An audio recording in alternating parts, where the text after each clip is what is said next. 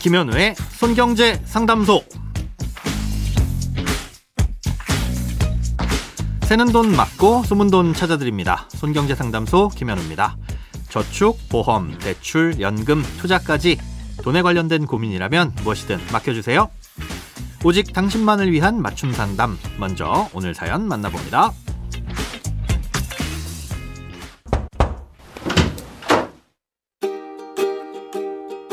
안녕하세요. 항상 미니로 다시 듣기를 하고 있는 청취자입니다.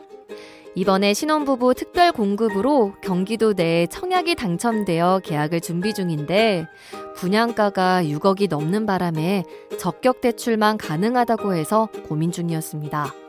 그러다가 이번에 특례 보금자리론이라는 게 나온다는 소식을 듣고 알아봤더니 자격 요건에는 해당이 될 것 같은데 올해만 한시적으로 시행된다고 하더라고요. 저희가 대출이 필요한 시점은 아파트 입주 전 마지막 잔금을 낼 때인데 예정 입주 시점이 2025년 5월쯤입니다. 대출이 필요한 시점이 한참 뒤인데 저희 부부도 지금 특례 보금자리론을 신청하면 입주할 때 대출이 가능한지 궁금합니다.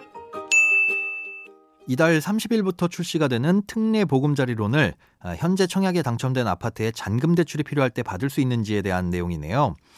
결론부터 말씀드리자면 아쉽게도 2년 뒤에 필요한 대출을 지금 신청해서 받을 수는 없습니다.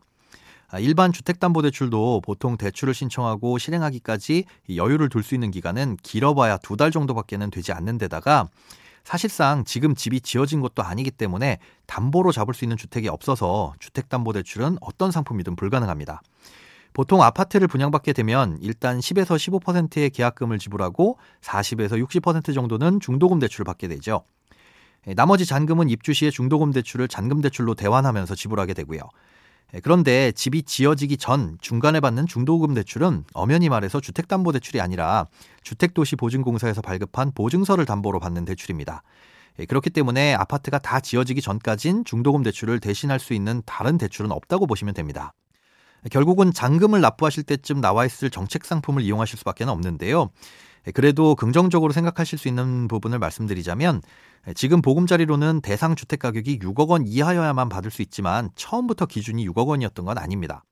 전반적으로 집값이 오르면서 상향이 되기도 했고 다른 정책 상품들이 나오면서 변경도 됐던 기준입니다. 예, 그러니 2년 뒤 시장 상황에 따라 또 얼마든 달라질 수도 있으니까 뉴스에 귀를 기울이셨다가 잔금 대출을 받으셔야 될 때쯤 다시 살펴보시기 바랍니다. 예, 특례 보금자리론에 대해서 사연을 주신 김에 다른 분들도 도움이 되시라고 이 상품에 대해서 좀 자세히 설명을 드려보겠습니다.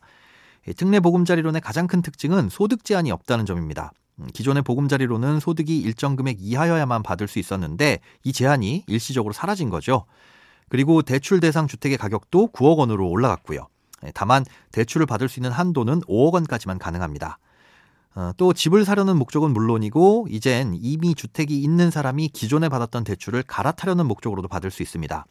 만약 세를 주고 있다면 세입자의 보증금을 돌려주기 위한 용도로도 대출이 가능하고요.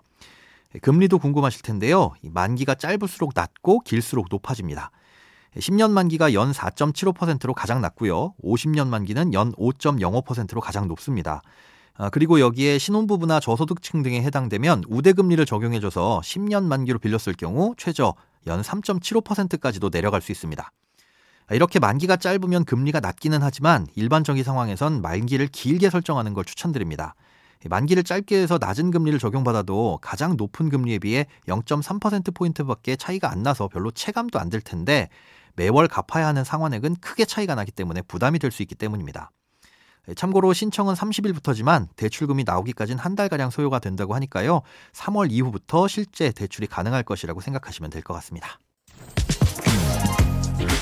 크고 작은 돈 걱정 혼자 끙끙 앓지 마시고 imbc.com 손경제상담소 홈페이지에 사연 남겨주세요. 검색창에 손경제상담소를 검색하시면 쉽게 들어오실 수 있습니다. 여러분의 통장이 활짝 오는 그날까지 1대1 맞춤 상담은 계속됩니다. 돈 모으는 습관 손경제 상담소 내일도 새는 돈 맞고 숨은 돈 찾아드릴게요.